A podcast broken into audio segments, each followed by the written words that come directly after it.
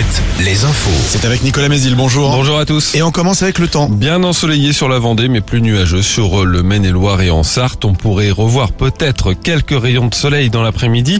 Entre 8 et 11 degrés pour les maxis. Ce matin, on a encore de bonnes gelées là où le ciel est dégagé. Moins 4 degrés à Fontenay-le-Comte et à Chantonnay. Mais sous les nuages, il fait 2 à la Flèche, 3 à Angers et 4 à Segré. Et comme hier, la qualité de l'air est mauvaise sur une bonne partie de nos départements à cause d'une concentration toujours importante en particules fines. La mise en examen d'un homme d'une cinquantaine d'années après la mort euh, près d'Angers à Trélazé d'un autre quinquagénaire lors d'une soirée lundi. Ils auraient consommé tous les deux de l'héroïne, mais la victime aurait fait une overdose. L'homme a été découvert inanimé. Mardi matin, son ami le croyait endormi, mais voyant qu'il ne se réveillait pas, il a appelé les secours. Il a été placé sous contrôle judiciaire.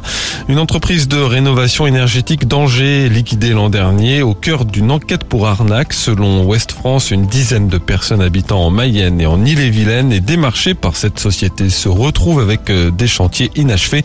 Surtout, elles ont payé entre 10 000 et 20 000 euros de travaux, mais n'ont pas reçu l'aide ma prime rénov versée par l'État et que l'entreprise leur promettait. Les salariés de 26 magasins des Galeries Lafayette appelés à débrayer mardi prochain, parmi eux celui de la Roche-sur-Yon. Euh, ces boutiques appartiennent à l'homme d'affaires Michel Ohaillon qui euh, possédait déjà Camailleux liquidé en septembre et Gosport placé en redressement judiciaire. Les syndicats ont exercé leur droit d'alerte après des doutes sur la situation financière de l'entreprise. Ils dénoncent également le manque de transparence de la direction qui refuserait de transmettre certains documents. Y aura-t-il de nouvelles places en vente pour les 24 heures du Mans? La question a de nouveau été abordée hier lors de la session du conseil départemental de la Sarthe.